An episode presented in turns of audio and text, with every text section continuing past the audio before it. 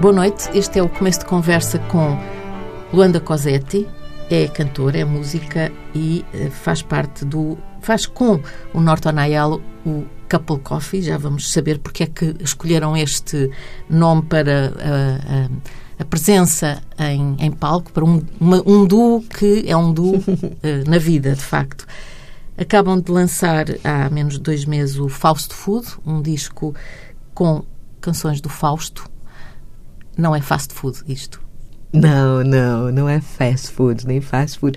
Quando, é, quando, é engraçado que acabou ficando essa associação por conta do trocadilho, né? Mas quando eu pensei no Fausto Food, eu pensei mesmo de faustoso, luxuoso, é, é, chique, entendeu? Pompa e circunstância. Na verdade, o que me veio à cabeça foi a pompa e circunstância.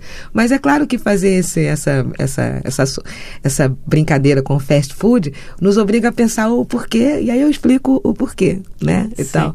Mas sei lá, hoje eu, eu depois eu fui, fui, fui Fui pesquisar por aí sobre fast food e tal, e coitadinha da fast food, ela ficou agora associada a junk food, né? A comida é verdade, de plástico. Mas não, nem tudo, nem toda a fast food. Não, e não começa assim. A fast food, na verdade, é a comida da, das migrações, é a comida da, da, das colocações dos outros povos nas outras cidades. Por exemplo, é, é a comida rápida, a comida do trabalhador, da classe operária, uma comida que tinha que levar e comer, e tinha que ser proteica e calórica, e dar conforto, né? E então, tal assim podemos dizer que é fast food. Também é. É, é, uma, é uma, assim como a música. É um né? alimento. É um alimento também, a comida, o fast food. a Luanda nasceu há 49 anos. 49 anos. Ela tem implicância com 9. Porque essa implicância com o 9, qual é o problema do 9? Ah, o 9 é aquele número engraçado que ainda não chegou, ainda falta um pouco, tá quase lá, assim e tal. Então, pronto, eu tive sempre isso. Eu lembro quando eu tinha 9, eu queria fazer 10, quando eu fiz 19, eu queria fazer 20, quando eu fiz 29, eu queria fazer 30, e agora eu fiz 39, eu queria fazer 40 e agora eu fiz 49. Pronto, quero fazer 50. Quero fazer 50. Mas ainda falta, ainda falta. Falta um ano, porque falta acaba um de fazer inteiro. anos. Tem muito tempo para se habituar a esta ah, ideia tem, dos 49. Tem, tem. Cada vez aprendo mais que o tempo é um conceito muito elástico, né? Tem um ano, pode ser muita coisa e um dia pode ser mais coisa ainda. Né? É verdade. É verdade. E a Luanda uh, começou a cantar como é que começou a cantar? É porque isto parece natural na sua voz. É só olhar para si e percebe-se logo. Esta mulher canta. Esta mulher Ai, tem a música no corpo. Ai, que lindo, Ana. Gostei de ouvir isso, assim. Sei lá, é, eu comecei a cantar profissionalmente aos 17 anos. Em pianos bares em Brasília. E também fazia parte do coro do Teatro Nacional e também do Madrigal e de vários outros coros em Brasília e tal. E, na verdade, eu tenho dez anos da minha vida foram dedicados concomitantemente, a palavra é estranha para dizer, mas a música clássica, né? E a música popular, ao jazz, a música popular. E, sei lá, nunca fiz outra coisa, mesmo coisas que não tenham sido diretamente ligadas ao palco, estavam diretamente ligadas à música. Eu fazia workshops, eu preparava atores, é, cantava em peças, fazia sempre, sempre, sempre, sempre ligada à música. Nunca fiz outra coisa. Mas descobri mesmo Gosto de contar essa história porque é engraçado, assim, quando é que a gente descobre. Não é nem descobrir o dom, nunca foi uma menininha que ficava na frente do microfone, na frente do espelho, com. com... Não. Não. Eu não, nunca, nunca pensei em ser cantora, é verdade. Isso parece engraçado, mas não, não era tipo, ah, eu vou ser cantora. A música foi foi sempre dando um jeito, assim, eu escolhi uma outra coisa e de repente aquela outra coisa tinha a ver com música de novo. Aí quando eu via, já estava lá. E depois você começa a trabalhar e depois você entra naquele mundo. Eu acho que eu virei muito cantora para conviver com músicos. Eu adoro os músicos, né? Assim, eu gosto deles. Já te falei isso uma vez, né? É verdade. Que eu gosto deles, eu adoro aquele mundo deles, assim, da, ali de conviver e tal, de, de, de ver o que, que eles pensam, o que, que eles são uma espécie de astronautas, assim. Astronautas? É, os músicos são uma espécie de astronautas, né? Pilotos de Fórmula 1, assim. Tem uma habilidade engraçada, assim, que... que, que Aí as pessoas, né, vai, vai, o cantor também tem, traz dentro de si. Talvez até por isso, porque como a gente traga dentro de si, é um instrumento que você tem que trabalhar sozinho e tal. Aí quando eu vejo um cara que tem uma habilidade assim, que os dedos pensam aquilo tudo e fazem aquilo tudo rapidamente, eu nunca deixo de, de me maravilhar. Assim. Mas aí o instrumento é a voz, no é. caso da Luanda. Uh, é a voz e tem que ser trabalhada, não é, não, não é... Já foi muito mais. Chegar ao microfone e começar a, a, a, cantar. Não, já foi muito mais. Eu, assim, eu tenho toda uma escola, sou licenciada em canto, tenho todo um treino, toda aquela história toda, mas confesso que quando você vai você vai entrando na carreira mais mais no dia a dia, no dia a dia, às vezes um bocado dessa técnica, desse treino vai um bocado por água abaixo, assim. Mas pronto, sempre entrar no, no, palco nunca com a voz fria, mas também não entro com a voz super quente. Tem, cada, cada cantor tem, tem os seus os seus maneirismos, né? As suas coisas. Tem cantor que gosta de entrar com a voz super aquecida. Eu gosto de entrar com ela assim, ainda dando um bocado de combate, assim, para vendo como é que ela, como é que eu vou domar. Porque cada voz é uma voz diferente. Quando aquece muito, ela fica plástica, né? Então a voz é a do dia. Mas isso são coisas do ofício, né? Do Sim. intérprete que e, você vai aprendendo. Não gosta de cantar sozinha, isto é, não costuma aparecer sozinha, não é a Luanda Cosetti, é os Couple Coffee. Como é que apareceu este nome? Ah, os Couple Coffee. Bom, a gente toma mesmo muito café, é verdade. É? Não é uma lenda, é mesmo muito café. Já foi mais até, mas é mesmo muito café. E e estávamos eu e o Norton, eu, eu tinha o meu disco próprio, o Norton tinha o disco dele e tal, e a gente já estava naquela de vir para cá, eu já tinha o contrato para vir para cá dois anos antes. Cá para Portugal, para Portugal. vivia no Brasil. Isso, vivia no Brasil. É.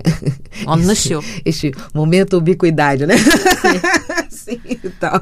E aí a gente pintou uma chance de eu fazer um show, um espetáculo num teatro e eu, eu e o Norton a gente já estava juntos e tal, e eu já percebia que eu e ele tínhamos uma história em para contar, assim, musicalmente.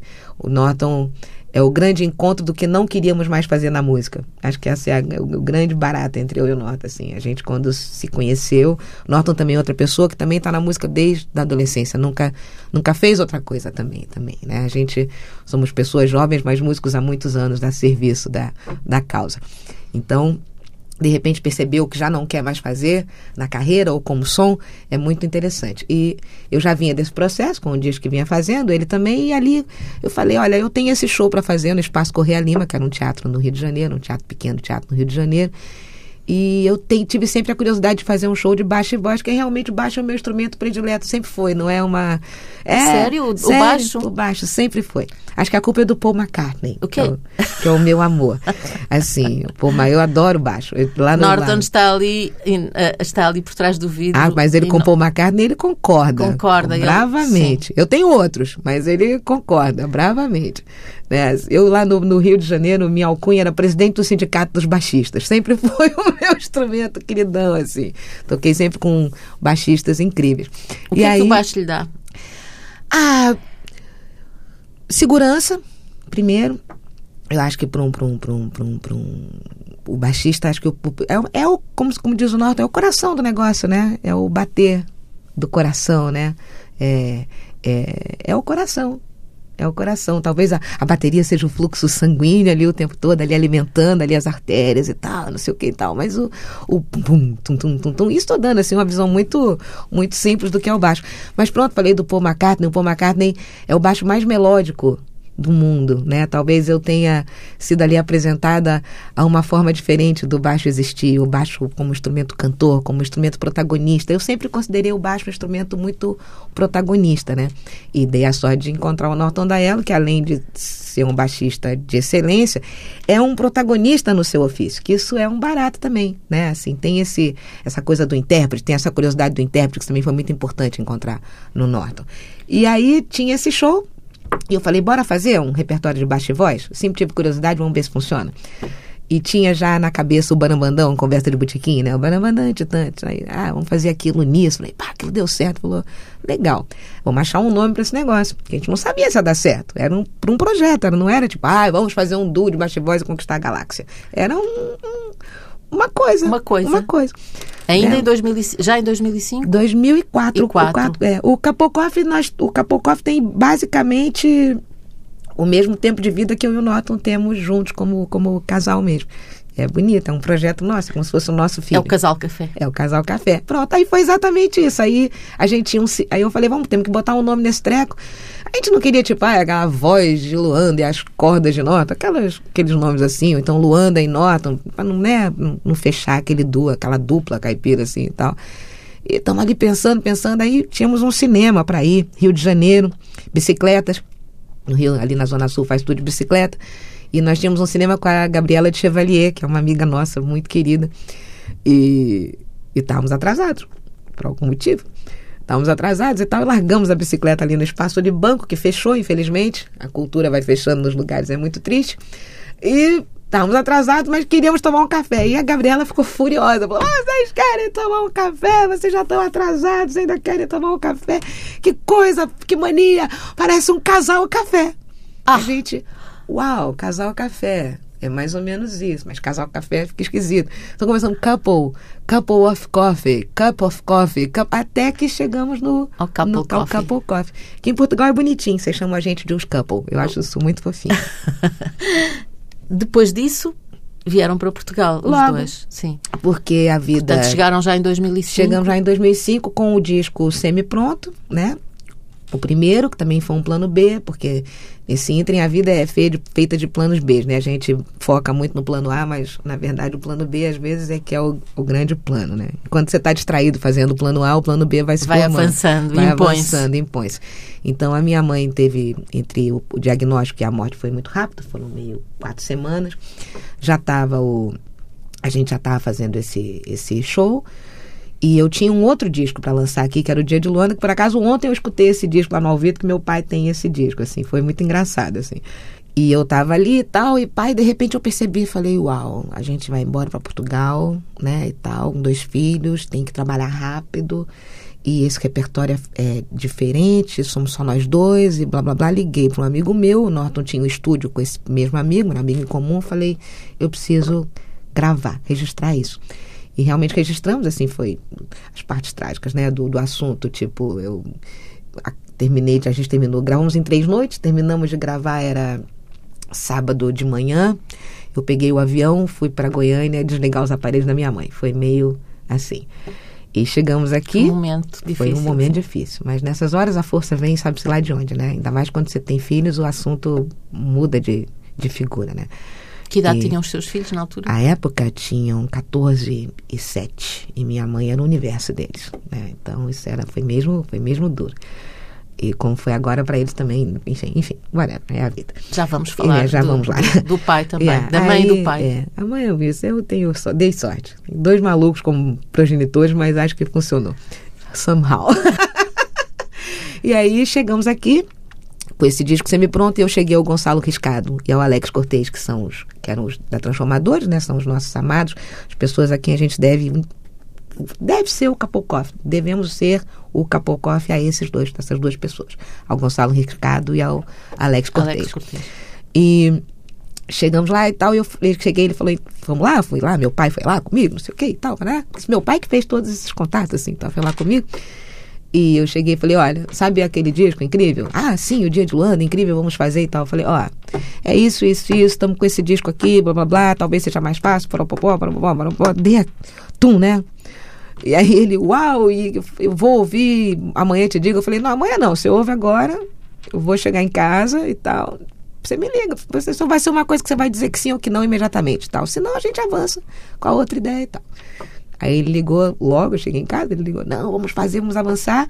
E deram a ideia incrível que acho que acertou muito o tom do que, que a gente é aqui em Portugal, que foi logo chamar o GP, o Vitorino, o Sérgio Costa, o Gabriel Gomes, não estou esquecendo ninguém, O GP Simões. o GP Simões, Claro, o Vitorino, o Gabriel Costa e o Sérgio Gomes, e o Serginho Costa para fazerem para fazerem as participações especiais no disco com a gente. Então isso logo acertou um bocado o tom de como é que nós queríamos estar aqui, inseridos. É, e de como nós queríamos estar inseridos aqui, assim, não como aqueles músicos aliens brasileiros que vêm, fazem música brasileira, não sei o quê, né?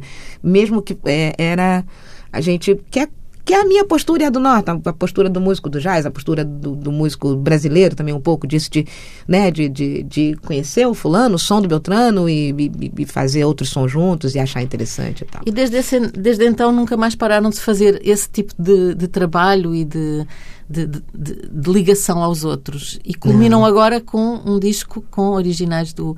Originais não, com, com É canções. ficaram quase originais, né? Ficaram, porque mexeram, remexeram aqui o, o Fausto, tudo canções que nós conhecemos, eh, mas que a que vocês dão uma nova vida. Sim. Como é que o Fausto reagiu? Ah, muito bem. Agora a gente já pode falar, porque ele já falou, tá tudo tranquilo, mas muito bem mesmo. Ele ficou muito emocionado desde o início, sabe? Ele, desde o início, quando a gente colocou para ele que queria fazer e tal, né? Porque a, a gente colocou para ele mesmo, tivemos esse cuidado, assim. Porque a gente mexe muito, né? E mexe na forma. São coisas que é o, que é o compositor é muito caro, né? A gente mexe na forma, eu pego e tiro um, um, pedaço da letra que repete duas vezes, eu repito uma só, se aquilo que eu acho faz sentido e tal. E desde o início ele, ele só ouviu o disco pronto, mixado e masterizado.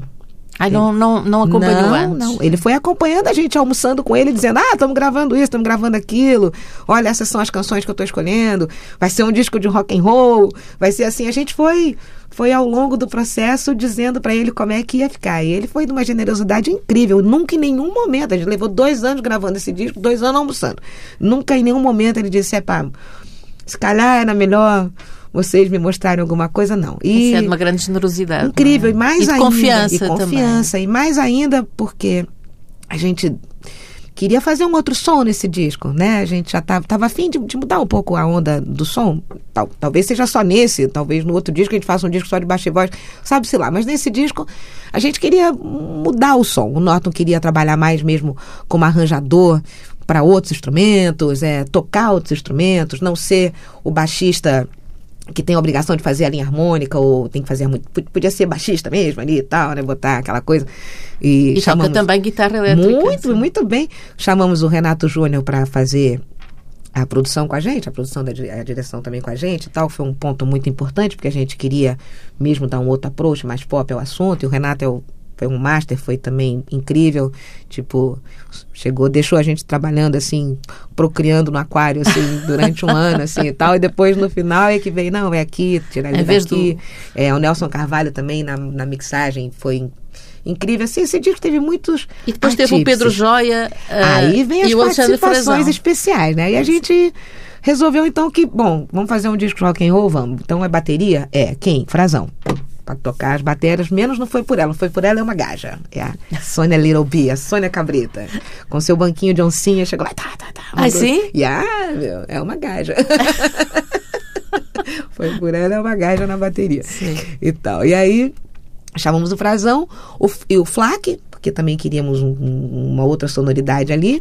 E Frazão e Flaque também já trabalharam com a gente Muito. algumas vezes, muitas vezes. Quer dizer, foi. Você vê aquela coisa assim, olha, ah, vamos trabalhar junto. Eu falo, eu falo, olha, vamos trabalhar junto um dia e tal. E eu nunca perco aquilo da cabeça. Um dia funciona, mas tem que chamar a pessoa para alguma coisa que ela. É um momento. Que ela brilhe, que ela. Que, que aquilo seja bacana para ela estar tá lá e não tipo, ah, tá bom, vou lá fazer porque a Lulu pediu. Não, que aquilo, né, seja.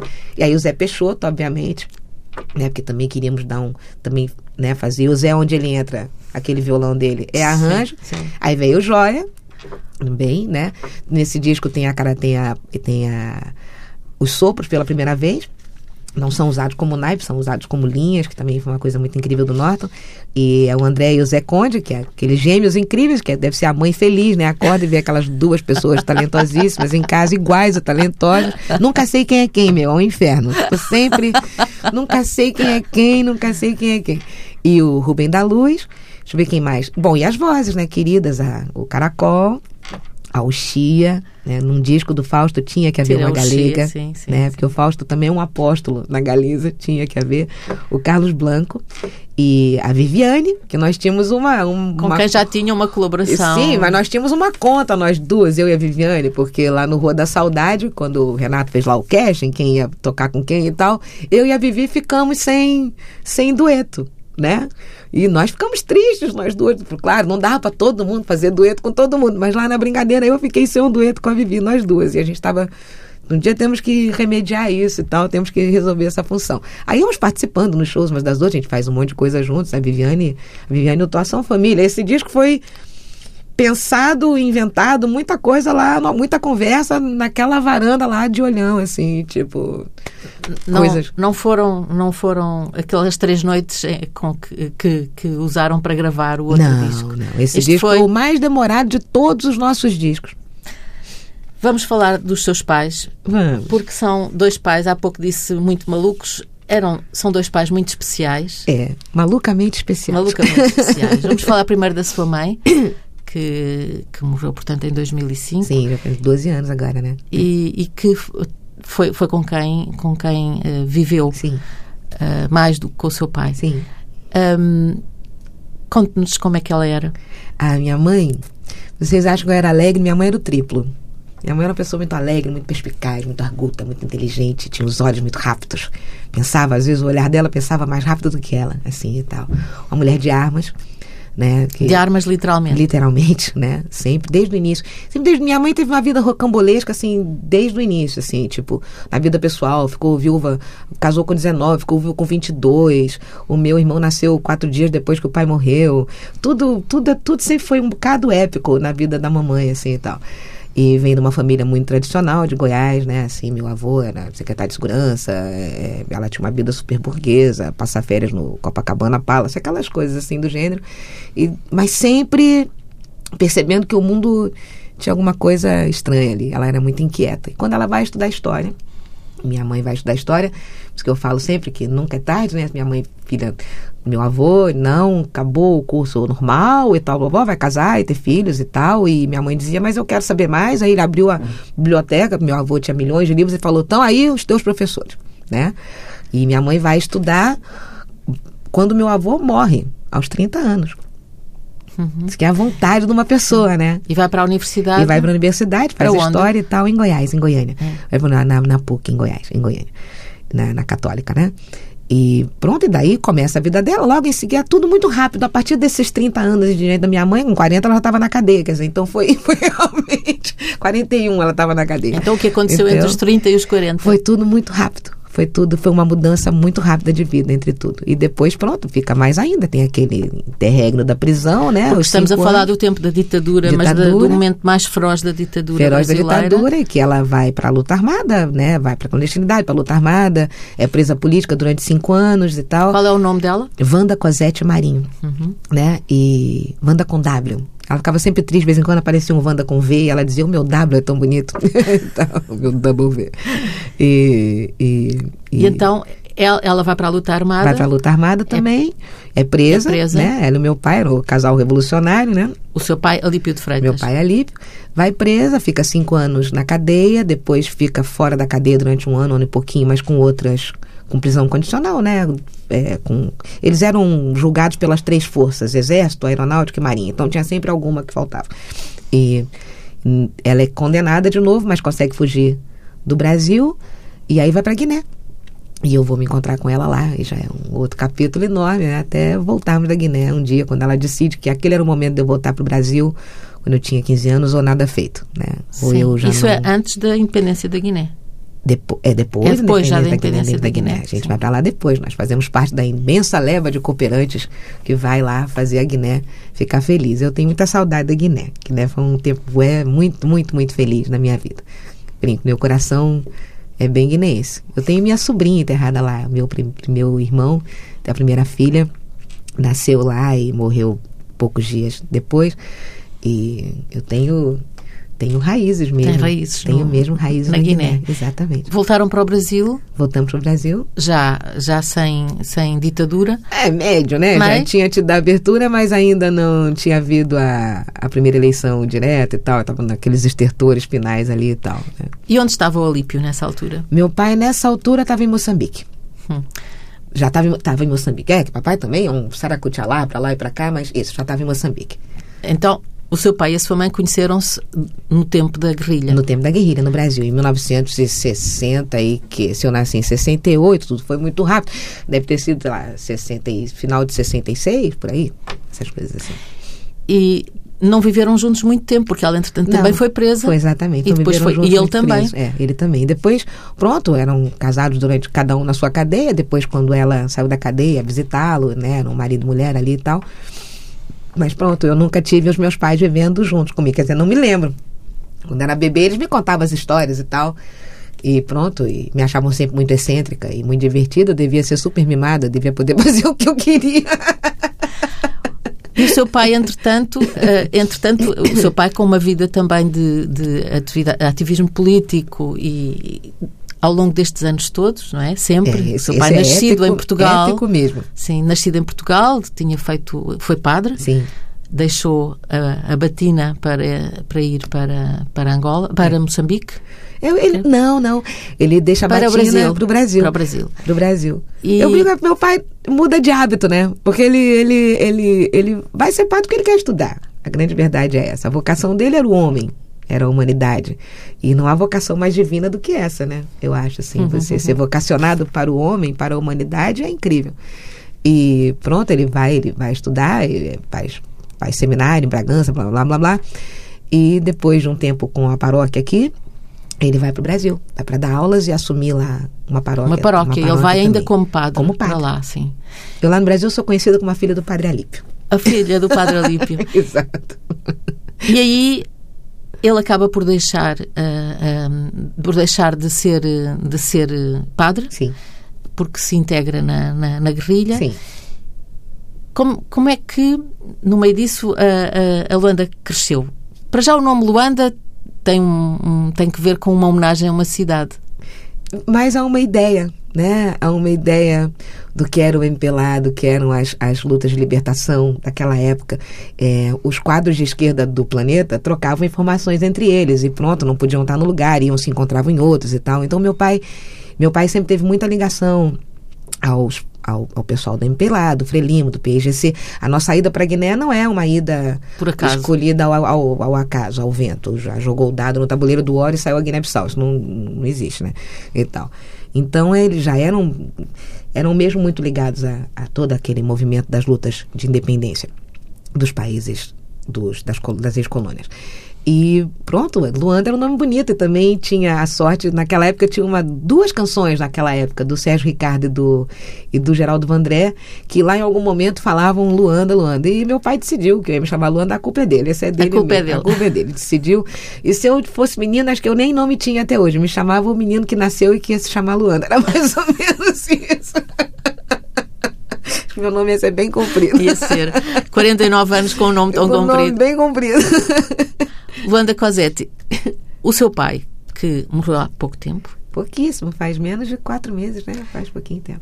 No fundo, uh, conviveu mais com ele quase em Portugal do que sim, no Brasil, sim. não é? Porque sim, diretamente, sim. sim. Com essa sequência, assim, toda em sequência, foi de verdade. Como é que uma pessoa uh, chega a um pai que conhece, que conhece quase indiretamente, que conhece de raiz, mas depois ao mesmo tempo vai acompanhando, mas não está presente constantemente. E depois chega e, e chega àquele ser maravilhoso que ele era. Como... Ah, o meu pai, assim, meu pai sempre foi um grande amor, né? E minha mãe dizia muito, assim, vocês dois são tão parecidos, a gente é muito parecido em muita coisa, assim, em muita coisa. Chega a ser assustador, às vezes, assim, tipo, eu falo, ai meu Deus, eu sou muito parecida de temperamento com minha mãe, de gênero, não sei o que e tal, mas assim, nas atitudes, nas coisas e tal, eu sou muito mais parecida com meu pai. E pronto, meu pai, pronto, durante a cadeia, estava lá o tempo todo à minha disposição. Aos finais de semana. Depois, quando saiu, depois o exílio nos separa, né? A gente tem que viver vidas separadas por aí afora. Depois, pronto, ele está em outro lugar. As distâncias eram mais complicadas naquela época, né? Nós estamos falando de tempos que a distância só se resolvia mesmo de avião, de jangada, né? De, de saveiro, leva uma eternidade, como dizia o, o Gilberto Gil, né? Mas agora é, mais, agora é mais fácil as pessoas manterem contato umas com as outras. E a verdade é que, quando a Luísa, o, o Luísa tinha mais ou menos uns dois anos e tal, e o Bruno também já, sei lá, que já, já Luísa, Bruno, é, seus filhos. filhos. E a gente tinha aquele contato mais intermitente, às vezes falava, às vezes não, e tal, não sei o quê. A Guadalupe, que é a boa drasta, Sim, que é boa a esposa drasta. dele, minha boa drasta, que é a esposa dele e tal, um dia chegou e falou assim, não, olha, chega você e a Luanda tem que, tem que, tem que acertar um jeito mais constante de se verem e tal, não sei o quê e pronto, e ficar, os teus netos estão crescendo e tal. Não pode ficar com aquela estética de cadeia, né? Tipo, ah, tá vivo, tá bom, nós estamos ali, não sei o que e tal. Era, era, a distância tinha, tinha se colocado entre nós. A gente se amava, mas se via pouco. Ele ia lá de férias, não sei o que e tal.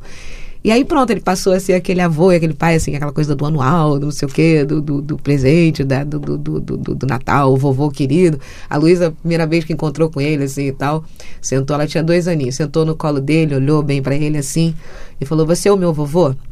Aí ele disse: É, eu sou o seu vovô. Aí ela olhou para ele e falou assim: O seu cabelo fugiu da cabeça para sua cara? Porque ela era careca, mas tinha ela barba. Eu tinha visto alguém carequinha assim na frente dela, aquela carinha assim, seu cabelo fugiu da sua cabeça para sua cara. E pronto, aí eu falei, olha, se vira, é tua neta e tal. E aí, quer dizer, a vida foi se encarregando de, de nos botar próximos de novo, né? Muito mais próximos. E é claro que, pronto, eu ter tido essa essa chance de ter convivido com ele nesses últimos 12 anos, foram 12 anos de convivência ininterrupta, foi maravilhoso. E principalmente para os meus filhos também, assim, acho que isso foi maravilhoso. Sabe, Ana, a, a saudade, a morte não te prepara, a saudade não te prepara para duas coisas, assim, tipo, quando a pessoa morre, parece aquele fogo de artifício, né? Aquela coisa, ah, ah, ah, morreu, ah. Aí o corpo parece que esfria um bocadinho, você fala, ah, se calhar eu já tô aguentando um pouquinho. Aí de repente vem aquele momento em que a morte se intromete na coisinha menorzinha, que a saudade vem te dizer que é na coisinha menorzinha que o bicho vai pegar. Tipo, ontem nós estávamos lá na casa do Alvito, que é a casa dele, e a gente está sempre lá é, no Alvito Alentejo. Alentejo. Ah, que é a casa dele, está sempre lá e tal. E agora a gente tem ido mais para lá, até porque, entre outras coisas, tem que cuidar das plantas. As plantas gritam, socorro, socorro e tal. E o gás acabou é gás. Né? Eu e o Norton, bichos da cidade, né? À espera do gás encanado, e de repente, tuf, o gás acabou. Eu falei, ah, é, aqui o gás é de botijão. Ah, então tá, então temos que mandar comprar outro, não sei o que e tal. E de repente me deu uma tristeza danada, porque a vida acaba nas pequenas coisinhas, e eu me dei conta de que aquela era a última botija de gás que meu pai tinha comprado. comprado que tinha realmente terminado mais uma coisa da minha vida com ele naquela casa. Ah, desculpa, por favor. Enfim. E aí, pronto, mas aí eu entrei numas que umas borboletinhas brancas que tem lá pelo ouvido são o papai. Sabe que toda hora que, coincidência ou não, toda hora que eu tô um bocado aflita, aparece a borboletinha branca brancas. lá e tal. E isso é a grandolina, que é a minha aranha de estimação, que toda vez que eu tiro a aranha, ela toma conta da casa, né? Eu vou e tiro a aranha, ela canta Grândola Vila Morena na minha cara e reconstrói a teia dela. Eu falei, ok, grandolina. Tá bem. É uma a aranha minha... que se chama grandolina. É, a minha filha não é tão poética assim. Ela já me disse que a grandolina já está na 15 geração, já não deve ser a mesma. Mas pronto, eu encalhei que ali é a grandolina. A grandolina. A aranha alentejana, cheia de vigor e força. Que é assim que e tem que, que canta ser. a Grândola Vila Na minha cara. E ainda põe a teia em lugares que eu não sabia que ela ia colocar. Falou, pô, grandolina, jura?